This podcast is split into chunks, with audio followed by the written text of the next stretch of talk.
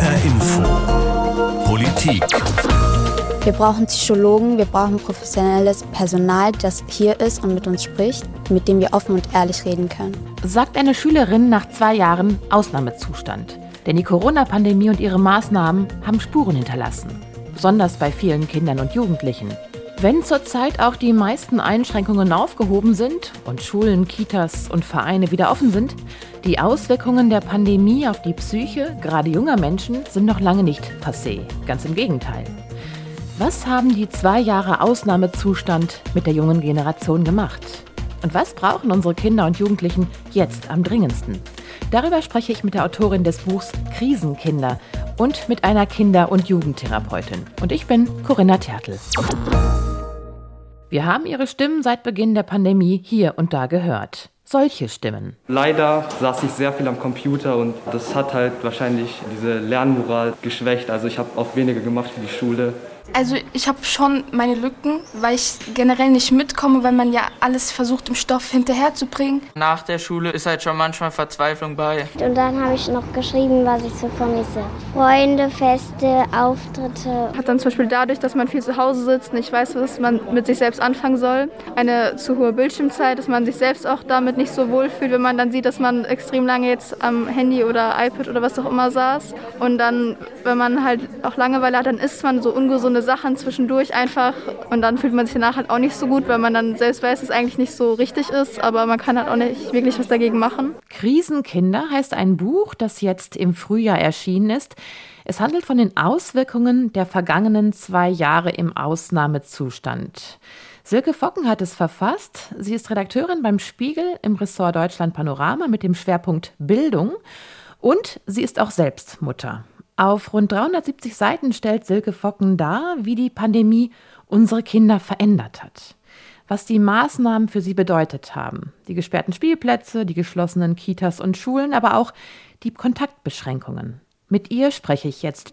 Frau Focken, die Pandemie und die Maßnahmen rund um das Virusgeschehen haben ja kaum einer anderen gesellschaftlichen Gruppe so stark zugesetzt wie den Kindern und Jugendlichen. Für Ihr Buch haben Sie mit Erziehern gesprochen, aber auch mit Lehrern, Psychologen und Ärzten. Und Sie wollten aber auch in erster Linie Kinder und Jugendliche selbst und ihre Familien zu Wort kommen lassen. Und dafür haben Sie bundesweit Familien befragt. Welche Begegnungen oder Äußerungen sind Ihnen da besonders nachgegangen oder auch nahegegangen? Ich muss sagen, dass mich die Begegnungen mit den Kindern und Jugendlichen alle sehr bewegt haben. Und ich habe da an viele hinterher immer noch mal wieder gedacht. Wenn man jetzt so einzelne rauspickt, dann war das vor allem die Begegnung mit einem Jungen, den ich in Berlin in der Arche dort getroffen habe. Ich habe den in meinem Buch Navid genannt.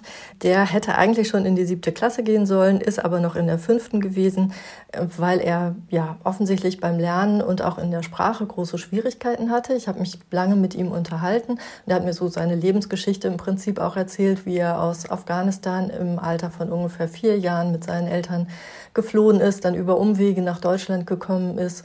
Er hat immer gesagt, ne, im Grunde so, ihm geht's gut, läuft alles. Niemand möchte ja auch gerne als Opfer dastehen und gleichzeitig ist eben doch sehr deutlich geworden, dass er mit diesem Distanzunterricht eigentlich komplett überfordert war alleine. Er hat gesagt, er hat da immer diese Stapel an Arbeitsblättern bekommen, aber eigentlich ist er damit alleine nicht zurechtgekommen. Seine Mutter kann nicht lesen und nicht schreiben. Sein Vater war immer arbeiten, also er hatte da nicht so richtig Hilfe. Er hat dann Hilfe in der Arche bekommen und dort Unterstützung gefunden. Aber das hat für mich sehr eindrucksvoll gezeigt, dass da jemand eigentlich allein gelassen ist und dass es dann doch sehr Glückssache ist, ob äh, ein Kind dann mehr oder weniger auf privatem Wege Hilfe und Unterstützung findet oder eben nicht. Und das finde ich unglaublich ungerecht. Das darf so nicht sein. Das hat sich in der Pandemie einmal mehr gezeigt, dass das eben zu sehr vom Zufall abhängt, ob Kinder da unterstützt werden oder nicht. Und äh, ja, dafür war das irgendwie eine sehr berührende Geschichte. Und Krisen zeigen ja dann oft Missstände erst recht auf oder werfen nochmal das Licht darauf. Mittlerweile gibt es ja auch etliche Studien über die Auswirkungen, auf die Sie im Buch eingehen. Gibt es da Ergebnisse, die sich immer wieder wiederfinden, die wir als gesichert ansehen können? Es gibt eine erste Studie aus, äh, von der TU Dortmund, die die Lesefähigkeiten von Viertklässlern untersucht hat, und zwar nach einem Jahr Pandemie und das verglichen hat mit den Lesefähigkeiten von Viertklässlern im Jahr 2016.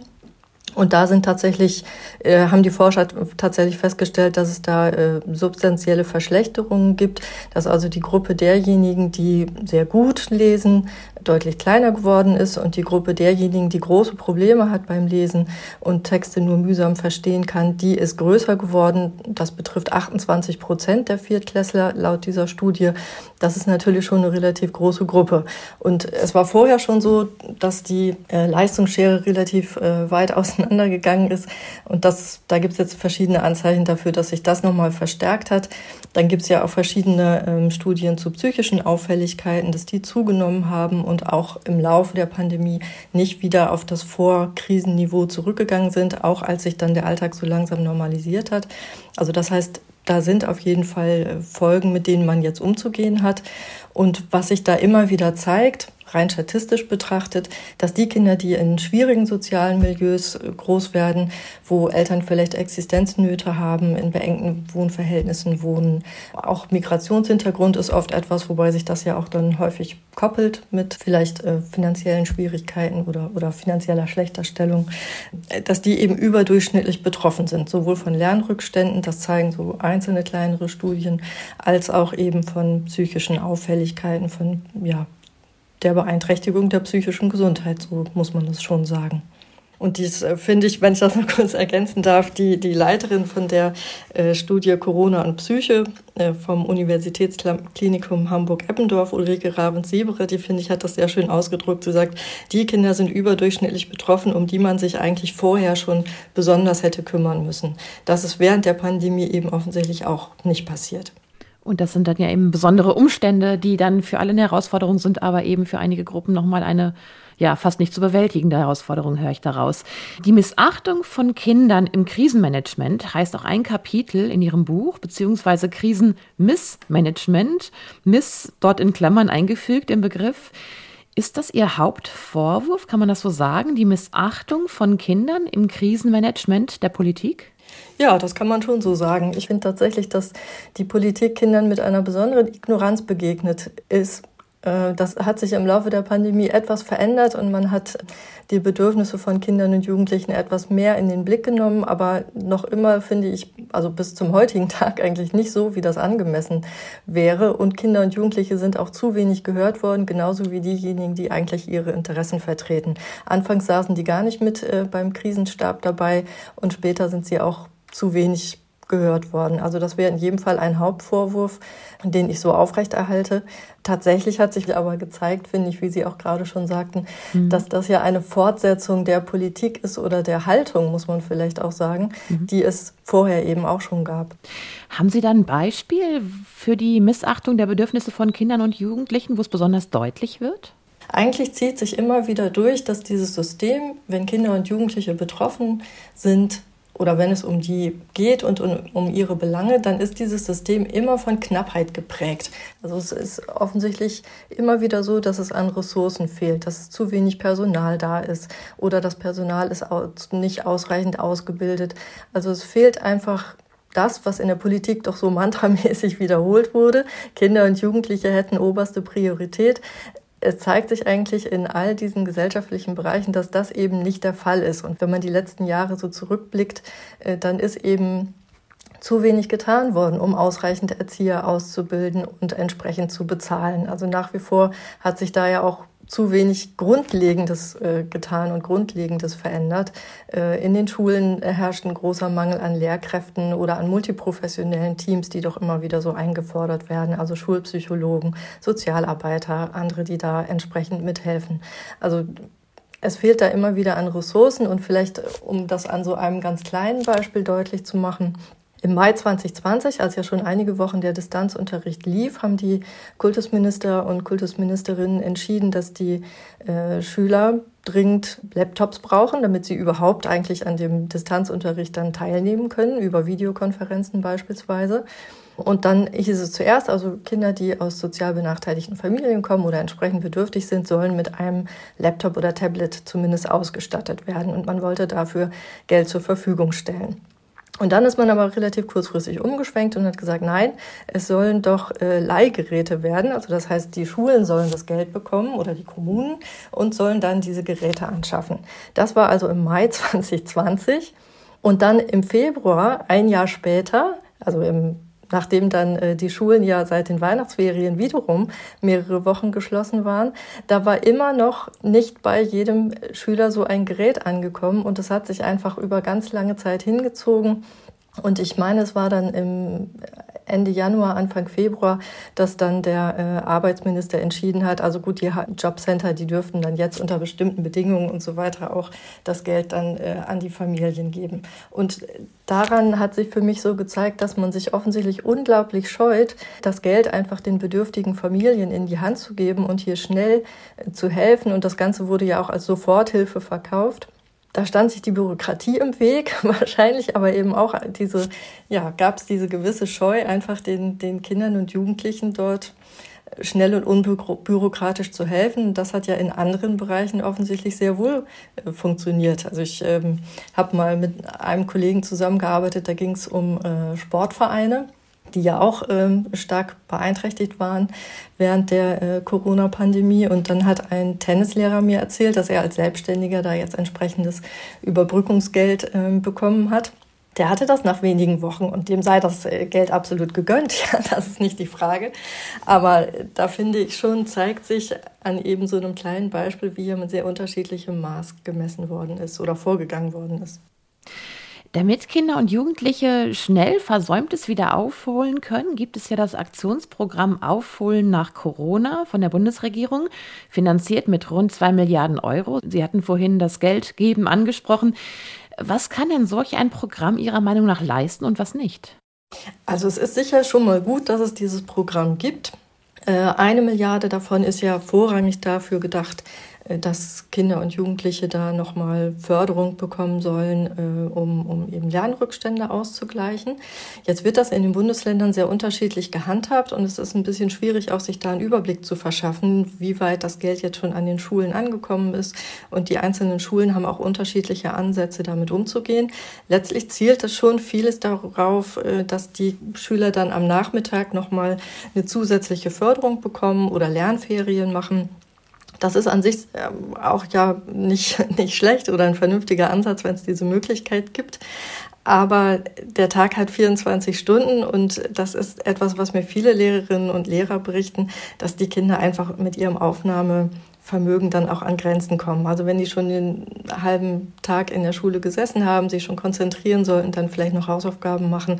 Wenn die dann zusätzlich nachmittags nochmal Förderstunden haben, dann können die auch oft nicht mehr. Und ich habe mit einem Schulleiter gesprochen, der in Sachsen-Anhalt seine Schule hat und äh, Aufgrund des Lehrermangels ist es tatsächlich so, dass er vormittags bestimmte Fächer streichen muss. Es gibt dann schon eine Betreuung für die Kinder. Also die müssen jetzt nicht früher nach Hause gehen, aber haben zum Beispiel nicht Kunst und Musik oder nicht, nicht die entsprechenden Förderstunden, die ihnen eigentlich außerhalb des Corona-Programms sowieso zustehen würden, weil ihm die Leute fehlen. Und für nachmittags organisiert er dann quasi Nachhilfe, wo es wiederum aber auch häufig dann an, an Kräften vor Ort fehlt, die das machen können.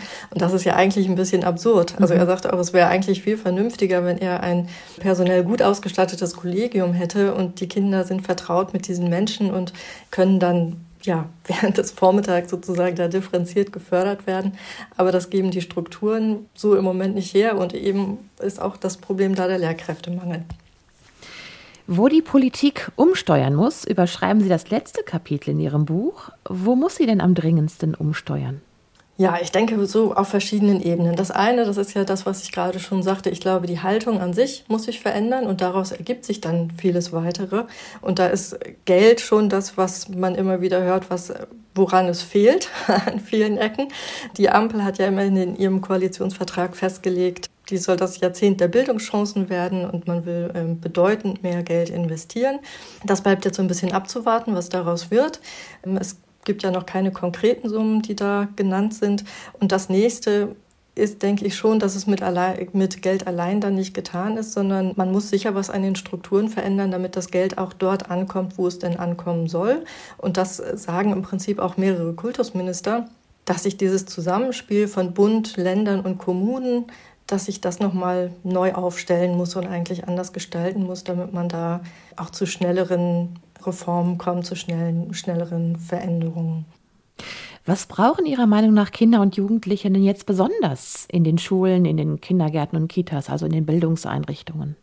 Also ich höre von vielen Lehrerinnen und Lehrern und Erziehern, dass der Alltag so vollgestopft ist und dass das, was ihnen eigentlich fehlt, Zeit ist. Zeit für das einzelne Kind, Zeit, um auf die Kinder einzugehen. Das ist dann einerseits strukturell bedingt, weil bestimmte Dinge ja so, so vorgesehen sind, wie sie vorgesehen sind, was jetzt beispielsweise Stundenpläne oder Unterricht betrifft, aber hat natürlich im Grunde auch wieder damit zu tun, wie viele Menschen habe ich denn zur Verfügung, die sich um Kinder kümmern können? Und sind Schulen eigentlich Lebensräume oder sind es lange Flure mit Klassenzimmern, in denen Kinder möglichst viel sitzen. Also ich glaube, da muss sich auf vielen Ebenen nochmal der Blick darauf verändern, wie kindliche Bedürfnisse sind, wie Kinder vielleicht auch am besten lernen und äh, damit muss man irgendwie anders umgehen. Und ich sehe da an einzelnen Schulen ganz tolle Ideen und, und ähm, beschreibe auch in meinem Buch so Best-Practice-Beispiele, wie Schulen vorgehen, um den Alltag anders zu gestalten, um das Miteinander anders zu gestalten und um auch ja tatsächlich so eine soziale Gemeinschaft zu fördern. Ich glaube, das ist ganz wichtig für Kinder und Jugendliche, dass sie sich jetzt gesehen fühlen, gehört fühlen, dass sie den Eindruck haben, sie sind Teil einer Gemeinschaft, sie gehören dazu und sie können äh, diese Gemeinschaft auch mitgestalten, dürfen da mitreden und mitentscheiden. Also Stichwort ist so Selbstwirksamkeit. Sagt Silke Focken, Bildungsredakteurin beim Spiegel, vierfache Mutter und Autorin des Buchs Krisenkinder. Vielen Dank für das Gespräch. Sehr gerne. Dass Gewalt gegenüber Kindern in der Zeit der Pandemie dramatisch angestiegen ist, das ist nochmal ein ganz eigenes Thema. Es liegen auch Zahlen einer Studie der Uniklinik Essen vor, dass die Suizidversuche bei Jugendlichen und sogar bei Kindern erheblich angestiegen sind. Diese Studie ist aber noch nicht veröffentlicht, sondern lediglich eingereicht worden und damit noch nicht bestätigt, sagt Sibylle Borgmann. Sie arbeitet als Kinder- und Jugendlichen-Psychotherapeutin, sowohl in eigener Praxis als auch in einer Beratungsstelle der Stadt Frankfurt, der Kinder-, Jugend- und Elternberatung Bornheim. In dieser Beratungsstelle habe ich sie besucht, um aus ihrer Berufspraxis zu erfahren, wie die Pandemie sich auf die seelische Gesundheit von Kindern und Jugendlichen auswirkt. Das hier ist unser Warteraum hier in der Beratungsstelle für Kinder, Jugendliche, junge Erwachsene und alle Bezugspersonen. Die können hier warten, hier kickern. Die kleineren können da mit der Murmelbahn spielen oder an der Tafel malen. So, hier geht es in die Beratungsräume. Sibylle, wir kennen uns über die Schule. Daher wähle ich das Du für unser Gespräch. In Ordnung? Ja, sehr gerne. Der Bedarf an Psychotherapie hat ja durch die Corona-Pandemie stark zugenommen. Davon hat man bereits gehört, bei Erwachsenen und auch bei Kindern und Jugendlichen. Wie nimmst du das wahr? In Studien wird ja von 40 bis 50 Prozent Anstieg berichtet. Ich habe keine Statistik erhoben, aber gefühlt kommt es bei mir auch hin. Wir haben hier in der Beratungsstelle vermehrt Anfragen zu Kriseninterventionen und ganz, ganz viele Jugendliche. Also das ist im Vergleich zu vor dem ersten Lockdown eine ziemliche Verschiebung. Also dass wir wirklich viele Jugendliche hier auch jetzt beraten. Davor war, waren es doch eher die Eltern. Ja, das hat hier auch dazu geführt, dass wir jetzt eine Gruppe anbieten für Jugendliche, um dem Bedarf irgendwie gerecht zu werden und Kontaktmöglichkeiten zu schaffen untereinander. Ähm, das ist im zweiten Lockdown entstanden. In der Praxis braucht es ja eine Diagnose, um zu arbeiten. Und auch dort habe ich einfach eine erhöhte Anfragesituation. Meine Lösung war jetzt tatsächlich, um mich so ein bisschen zu entlasten. Ich habe meinen äh, Praxisanrufbeantworter so besprochen, dass ich niemanden mehr zurückrufen kann, weil ich schaff's nicht. Ich ähm, kann die ganzen Anfragen nicht abtelefonieren und sagen, dass ich keinen Platz habe, weil ich habe keinen Platz. Ich habe mehr Patienten, als ich eigentlich schaffen kann. Naja, doch, es geht schon, aber es ist am Limit. Also mehr geht nicht. Und ähm, das ist ein strukturelles Problem auch meiner Einschätzung nach. Es gibt viel zu wenige ähm, Therapieplätze.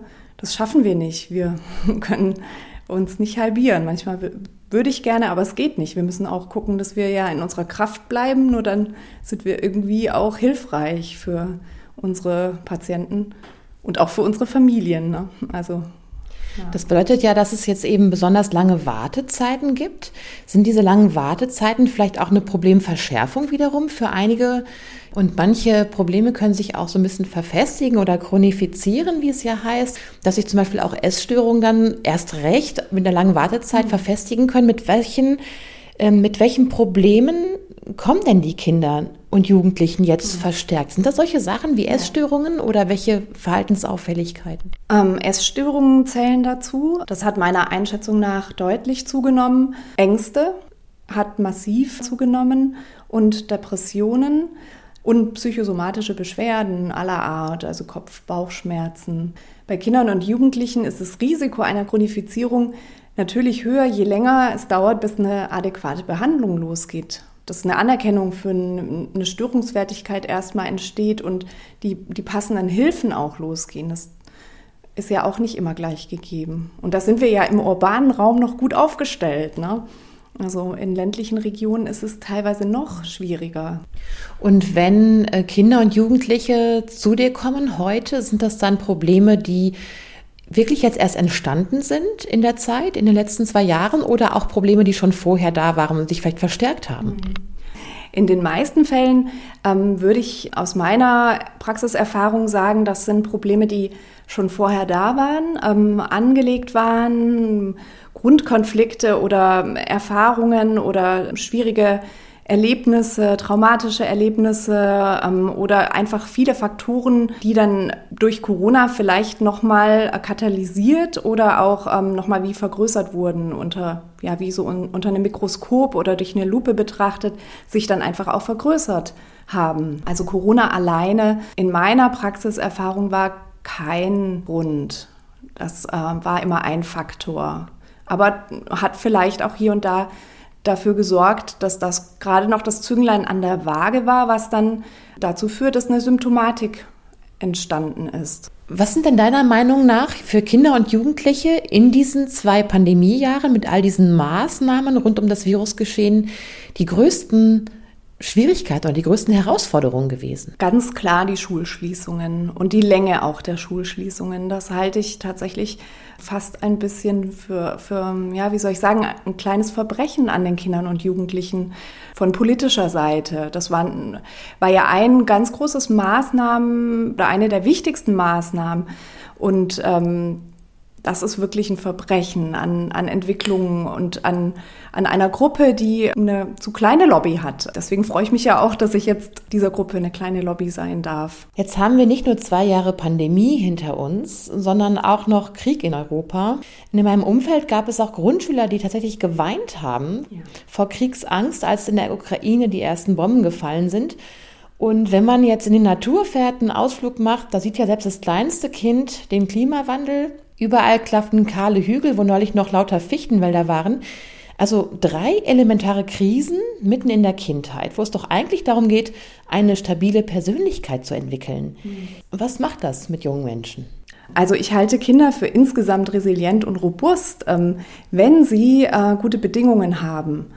Und das zeigt ja jetzt auch die Corona-Krise, dass Kinder aus prekären Verhältnissen, was es auch immer ist, ähm, dass, äh, dass es ein instabiles Familiensetting gibt oder dass ähm, ja, die, die Bildungschancen nicht äh, so adäquat nutzbar sind oder, oder auch an, andere Verhältnisse einfach ähm, belastet sind, ähm, dass diese Kinder besonders leiden, äh, weil einfach Kompensationsfelder fehlen, Schutzfaktoren nicht vorhanden sind und wenig äh, auch Raum da ist, möglicherweise, dass jemand äh, diese Kinder koreguliert und begleitet und das mit ihnen aushält. Dass das gerade auch große, große Schwierigkeiten gibt. Und dann haben Kinder ja aber die wunderbare Fähigkeit, sehr gegenwärtig zu sein im Hier und Jetzt und äh, auszublenden, was ähm, schwierig ist oder ähm, in der Vergangenheit, möglicherweise auch in der Zukunft schwierig werden kann. Von daher denke ich, haben Kinder schon die Möglichkeit, wenn, wenn ihr Setting stimmt und sie gut begleitet und gehalten ähm, sind, ähm, auch heutzutage eine tolle Kindheit und eine gute Jugend zu haben. Was brauchen Kinder und Jugendliche deiner Meinung nach jetzt, nach zwei Jahren Krisenmodus, sag ich mal, am meisten? Nie wieder Schulschließungen. und Möglichkeiten der Begegnung, ähm, Freiräume, freie Entfaltungsmöglichkeiten, Raum und Zeit, ähm, ihren Entwicklungsaufgaben nachkommen zu können ähm, in Kontakt zu gehen mit Gleichaltrigen, insbesondere für die Altersgruppe, die ja besonders lang im Lockdown verharrt äh, oder verhaftet war, also bis zu sieben Monate. Ähm, das waren ja die Schüler der siebten Klassen bis unterhalb der Abschlussjahrgangsstufen. Das sind genau die Kinder oder die Jugendlichen, die Kontakt brauchen, die die Peergruppe brauchen als Resonanzrahmen, als Feld, ähm, um sich gut zu entwickeln, weil das die Entwicklungsaufgabe ist, die in diesem Alter stattfindet, sich abzugrenzen von den Erwachsenen, sich zu verorten in der Peergruppe, zu vergleichen, sich zu finden, wo komme ich her, was will ich, wo gehe ich hin, wie wirke ich auf die anderen, welche Resonanz entsteht.